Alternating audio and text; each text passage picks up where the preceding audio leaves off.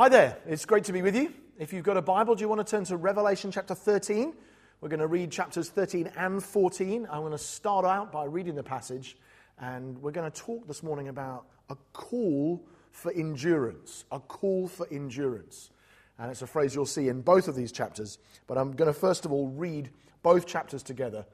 And as you'll see, there's plenty in here for us to think about and wrestle with when it comes to the symbolism of the Bible, but there is a powerful call for endurance in the midst of it, which I know is going to bless us today. Revelation 13 and verse 1 And I saw a beast rising out of the sea with ten horns and seven heads, with ten diadems on its horns and blasphemous names on its heads. And the beast that I saw was like a leopard. Its feet were like a bear's, and its mouth was like a lion's mouth. And to it the dragon gave his power and his throne and great authority.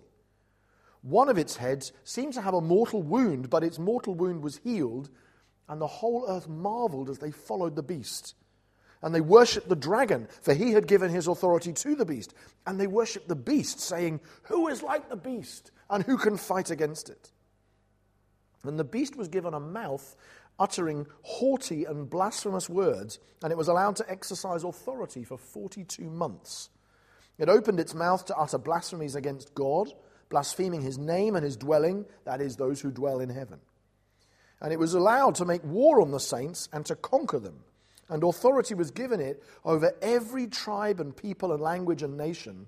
And all who dwell on earth will worship it, everyone whose name has not been written before the foundation of the world in the book of life of the Lamb who was slain. If anyone has an ear, let him hear. If anyone's to be taken captive, to captivity he goes. If anyone is to be slain with the sword, with the sword he must be slain. Here is a call for the endurance and faith of the saints. Then I saw another beast rising out of the earth. It had two horns like a lamb, and it spoke like a dragon. It exercises all the authority of the first beast in its presence and makes the earth and its inhabitants worship the first beast whose mortal wound was healed. It performs great signs, even making fire come down from heaven to earth in front of people. And by the signs that it's allowed to work in the presence of the beast, it deceives those who dwell on earth, telling them to make an image for the beast that was wounded by the sword and yet lived. And it was allowed to give breath to the image of the beast, so that the image of the beast might even speak and might cause those who wouldn't worship the image of the beast to be slain. Also, it causes all, both small and great, both rich and poor, both free and slave, to be marked on the right hand or the forehead, so that no one can buy or sell unless he has the mark. That is, the name of the beast or the number of its name. This calls for wisdom. Let the one who has understanding calculate the number of the beast, for it's the number of a man and his number is 666. Then I looked, and behold, on Mount Zion stood the Lamb, and with him 144,000 who had his name and his father's name written on their foreheads. And I heard a voice from heaven like the roar of many waters, and like the roar of loud thunder. The voice I heard was like the sound of harpists playing on their harps, and they were singing a new song before the throne, and before the four living creatures, and before the elders. No one could learn that song except the 144,000 who had been redeemed from the earth. It's these who have not defiled themselves with women, for they are virgins. It's these who follow the Lamb wherever he goes. These have been redeemed from mankind as first fruits for God and the Lamb. And in their mouth no lie was found, for they are blameless. Then I saw another angel flying directly overhead with an eternal gospel to proclaim to those who dwell on earth, to every nation and tribe and language and people. And he said with a loud voice, Fear God and give him glory, because the hour of his judgment has come, and worship him who made heaven and earth, the sea and the springs of water. Another angel the second followed, saying, Fallen, fallen is Babylon the Great, she who made all nations drink the wine of the passion of her sexual immorality. And another angel, a third, followed them, saying with a loud voice, If anyone worships the beast and its image and receives a mark on his forehead or on his hand, he will also drink the wine of God's wrath, poured full strength into the cup of his anger and he will be tormented with fire and sulfur in the presence of the holy angels and in the presence of the Lamb.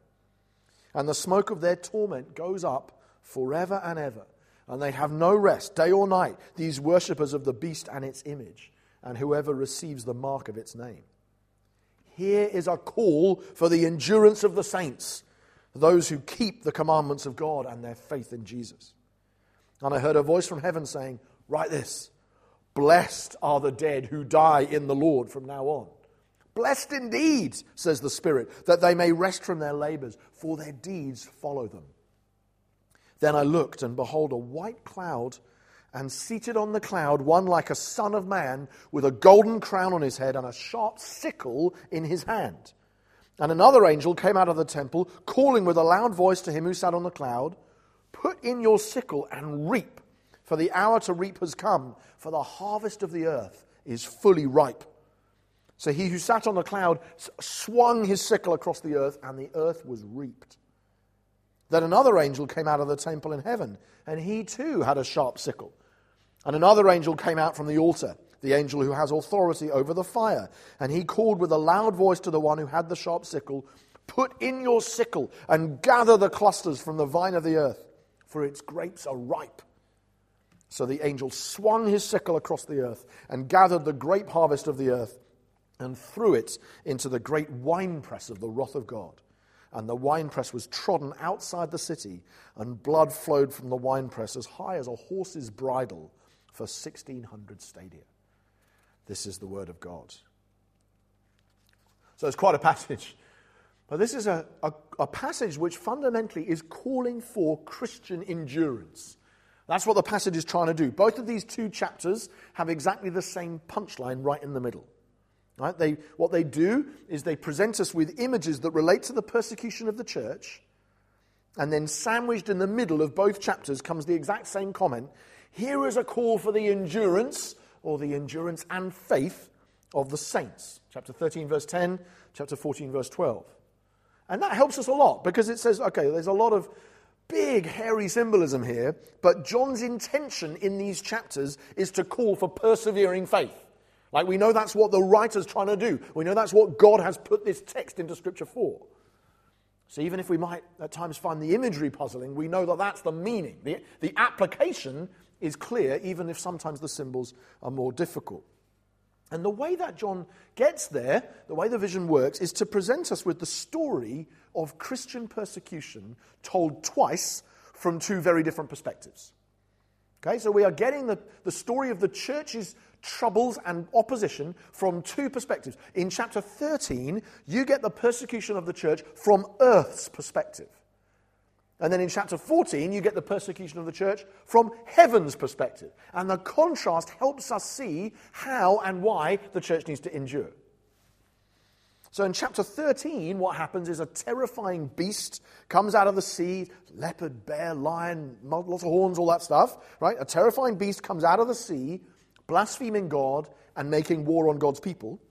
And then another beast comes out of the land, urging and manipulating people to worship the sea beast, right? So you've got a sea beast and a land beast, and the land beast kind of works for the sea beast, telling people to worship it. We'll come on to what that means in a moment. But that's the picture of chapter 13. And what happens is most people worship the beast, the sea beast, and receive his mark and his name, and they're allowed to trade. Some people refuse to worship the beast and receive its mark, and either get conquered or captured. And that's the people of God.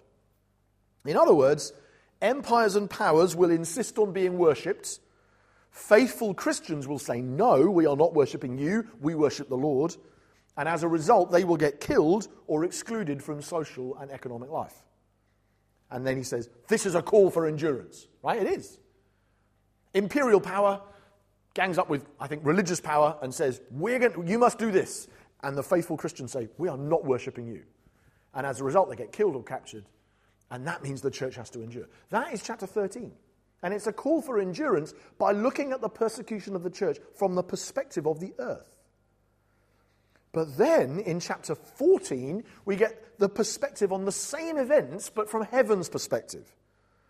And that is we, we now are not looking at what it looks like on the ground. We're looking at what it looks like from God's throne, which is that 144,000 people are redeemed from the earth. 144,000 is just a massive multitude. You know, 12 times 12, 10 times 10 times 10. It's a huge number redeemed from the earth, and they are singing. They are rejoicing, they are pure and holy and blameless. And their foreheads don't have the mark of the beast on it, they have the name of the Father and the name of the Lamb on it. And what we see as we, if you like, look at things from earth's perspective and then look at things from heaven's perspective, is a totally different view of the persecution of the church. Namely, that the people of God have, having been persecuted, have been exalted, if you like, or enthroned in heaven and are now in a state of blessing and fruitfulness and purity and abundance and rejoicing that people on earth have no idea about. And we see the ultimate collapse and futility and emptiness and judgment of the beast and its worshippers. And we see the harvest of the earth, the reaping, if you like, of the grain and the grapes. And at long last, the gathering in of God's harvest, which I think refers to the, the people of God, up into heaven. And that, again, John says, this is a call for endurance. Hang in there. In other words, from Earth's perspective, faithful Christians are captured, conquered, and killed, and that's why endurance is necessary. But from heaven's perspective, faithful Christians are redeemed, rested, and reaped, and that's why endurance is possible.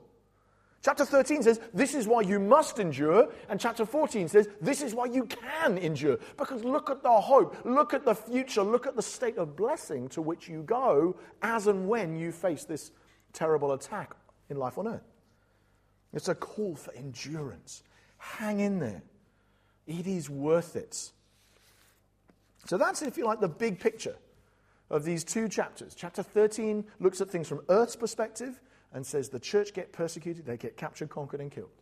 Chapter 14 says, well, now we'll look at the same events from heaven's perspective, and they, these same people, the Christians who have been faithful to death, they have been redeemed, they have been given rest, and they have been reaped, as in a huge harvest has been taken up to heaven. But before we start applying that, I suppose, into our day, it's worth looking, backtracking a moment, and now looking at some of the symbols and how they work, because I'm assuming a lot in the way I've summarized it there. So just look at some of the symbols and what they mean. And of course, the big one to tackle there is the beast himself, the, the beast that comes out of the sea in the first half of chapter 13. So when we meet the beast out of the sea, here is a picture of the beast coming out of the sea, okay? This is, I don't know who had the time online to put this together, um, but this is a beast with 10 horns and 7 heads. But I thought the picture would help you because if you just get 7 heads and 10 horns, you think, wow, that's like sort of, what is it, 1.3 horns per head. What on earth is going on there? But actually, when you read the imagery, the person who's made this picture has done their homework on biblical imagery, because what happens in the book of Daniel, in Daniel chapter 7, Daniel sees four beasts in sequence which get defeated by the Ancient of Days and the Son of Man. That's the plot of Daniel chapter 7. And we actually sing that song in our church Blessing and honor, glory. And it, just that scene, blessing and honor, to the Ancient of Days comes immediately after a vision of these four beasts. And the four beasts are the four beasts you see combined in Revelation 13. Daniel says, I saw four beasts. The first was a lion. That's Babylon in Daniel's day. The second is a bear. That's Persia. The third is a leopard with four heads, which is Greece, because the Greek Empire, after Alexander the Great died, went into four chunks. And then the fourth beast is a terrifying creature with ten horns and iron teeth. And that represents Rome. So the beast that you're like seeing in Revelation 13 is drawn from a vision in the Old Testament in which Daniel predicts the four empires that are going to come and attack the people of Israel. The next, the Babylonian, Persian, Greek, and Roman. And then Daniel says, But even though all of those empires come and attack the people of God, God will establish his kingdom, which will never pass away and never be destroyed. And John, hundreds of years later, is taking those images and applying them to his own day and saying, basically, what we have now is a, a worldly empire that is like a horrible fusion of all of the other world empires. Right? It's got seven heads and ten horns. The sea beast is the amalgamation of all of the pagan empires that have threatened God's people in the past. And in the first century, in John's day, that's Rome. In our day, it's not Rome. But that kind of thing still happens, as we'll see. But in John's day, they would have thought, oh, okay, this is the Roman Empire. This is the, the full might of pagan empire trying to attack the church. So we meet the beast out of the sea. And I think that's talking about Rome in John's day. And then we meet the beast out of the land. And the beast out of the land is a beast who speaks and works miracles on behalf of the sea beast. And this may be either a Jewish or a pagan beast, but it represents religious power in support of imperial power. So the sea beast is the power of empire, right? People trying to kill the church. The land beast represents religious power, who then backs up, lines up with imperial power to say, you should worship, you should honor, you should pay homage to imperial power. So we have religion and empire coming together in this horrible fusion that attacks the church. And eventually, we're told that the sea beast has a mark and a number, and the number is 666. And if you weren't there for the Revelation seminar, you may want to download it or listen to it on the podcast or the app because there I explained why I think in John's day the 666 clearly refers to Nero. I think, but there's good reasons for that. We don't have time to go into them all here. But I think this refers to the Emperor Nero, who at this time was killing the church. In other words, what you have is an alliance between a religious land beast and an imperial empire sea beast. And remember, in the book of Acts, most opposition to the church comes through a combination of Roman Empire and obviously religious people. In the concept of the first century, it's the Jewish people. The Judaism and Roman Empire come together in the context of the book of Acts and the Gospels, of course, at times to attack Christians.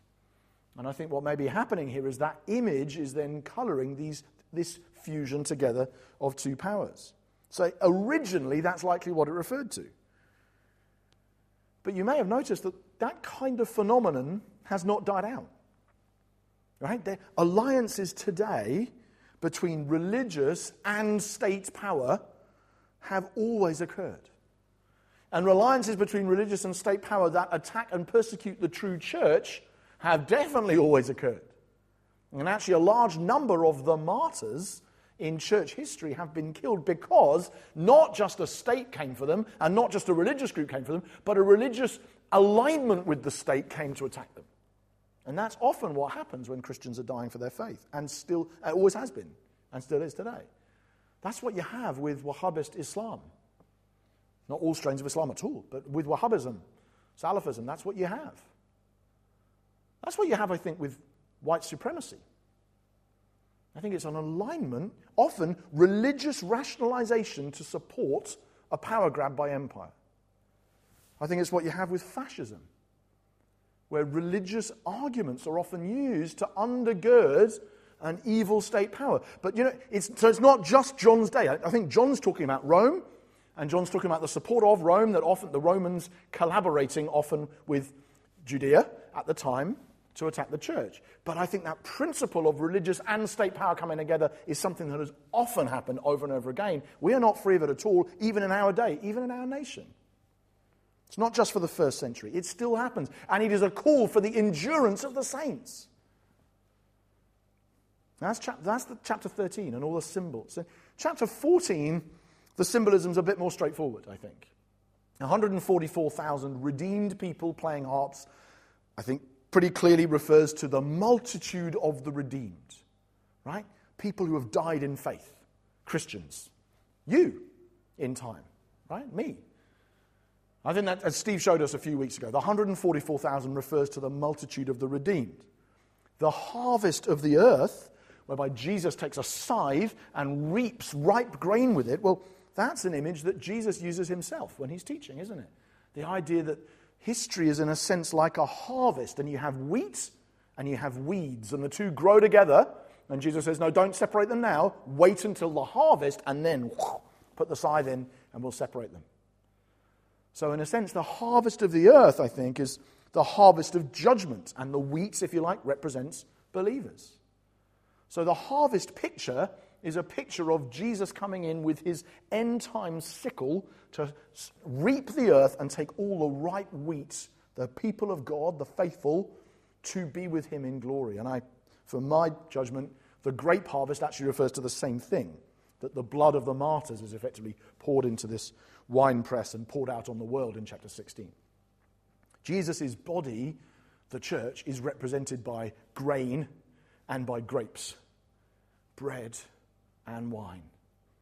And I think this is talking about the people of God being harvested, being reaped, being caught up to heaven with him. So this is a harvest and not a rapture. Okay, this isn't talking about an event that happens in the middle of history where the Christians disappear. This is talking about the idea that God is going to, at the end, will bring his sickle through the world and, and remove, if you like, at that point, separate sheep and goats, wheat and weeds, and so on. And this actually, when a Christian dies in faith, they are caught up to heaven's throne to celebrate Jesus with this song of the redeemed, to be pure and blameless, and to be untainted from any mark of the beast, and instead to have the name of the Lord on their foreheads. So that's the that's the symbolism, if you like, of chapters 13 and 14. And the reason why we can endure through the earthly perspective, chapter 13, is because we have also read the heavenly perspective of chapter 14. That's how these two chapters work together, right? In chapter 13, it says, You're a Christian? Great. You're going to get conquered, captured, and killed. And then in chapter 14, it says, Well, yes, but the reason why you will be able to withstand that is because we know also about the redemption and the rest and the reaping of the church. Something in the region of 70 million Christians have been martyred in human history. It's a thing we've touched on a number of times in this series. We need to be reminded of it because it's so unfamiliar to many of us in our daily experience. 70 million Christians. About 55 million of those were killed by the state and about 45 million of them were killed in the last century alone. Things are hotting up. There's an awful lot of those, of course, in communist Russia and Mao's China, and in other actually similar instances that took place, perhaps in smaller nations where fewer people died. But the same kind of principle is at work, where the states, often in the name of establishing state religion or the lack of it, comes to wipe out the church. And millions of people die. And when that happens, it's described in Revelation 13 terms. Right? This is like an alliance between the beast of empire and the beast of religion coming together to strike the church and killing, capturing, or conquering the church. But we now look at it because of what John is showing us here. We have to look at those events of martyrdom and see them not just in Revelation 13 terms of conquest, but in Revelation 14 terms of redeeming and resting and reaping. And that heavenly perspective empowers our endurance in the earthly perspective. Right? Because you can't see this in daily life, can you?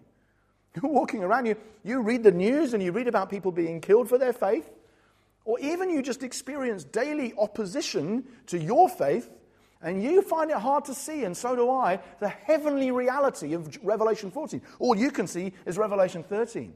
Is, but these, this is where you know, I'm getting religious and or state attack or oppression or opposition because of my Christian faith. And many of us, of course, see it far less than many of our brothers and sisters worldwide, but we see it. And when we do, what we are confronted with is a reality that looks very Revelation 13 y. And what John is doing is saying, when this happens, my brothers and sisters, lift your eyes as well. Don't deny this reality, but lift your eyes to the Revelation 14 reality, in which you can see the hope the redemption, the rest, the reaping of the people of God. And that perspective empowers endurance. A couple of weeks ago, I rewatched The Shawshank Redemption. I've seen it a number of times. What a movie! What a fantastic movie. And this does, I'm afraid, contain a couple of spoilers.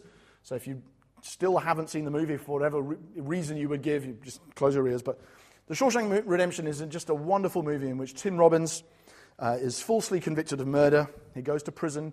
He forms a deep, very touching friendship with Morgan Freeman.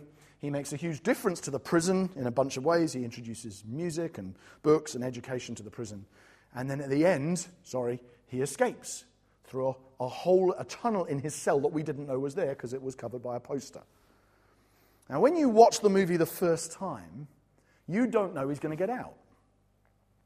And it actually, when I first watched it, it really shocked me when he did. I, wasn't, I didn't see it coming at all. I thought he was going to kill himself at the end, and that's kind of what you're supposed to think has happened.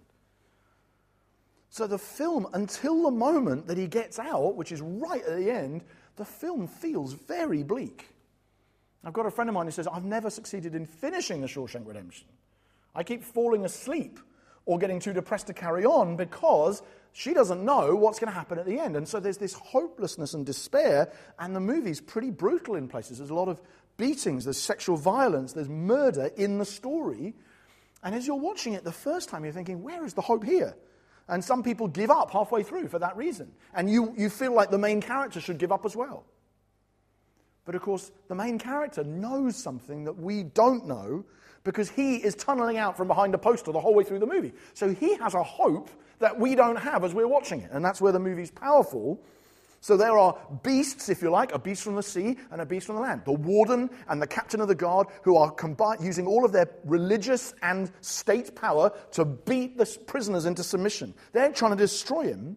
But even though they are, the hope of where he is going and the hope of his future redemption empowers his endurance. So he's able to hang on and carry on and plug away and continue being faithful to what he is hoping for one day because he knows he's going to get out and he knows where it's going to take him.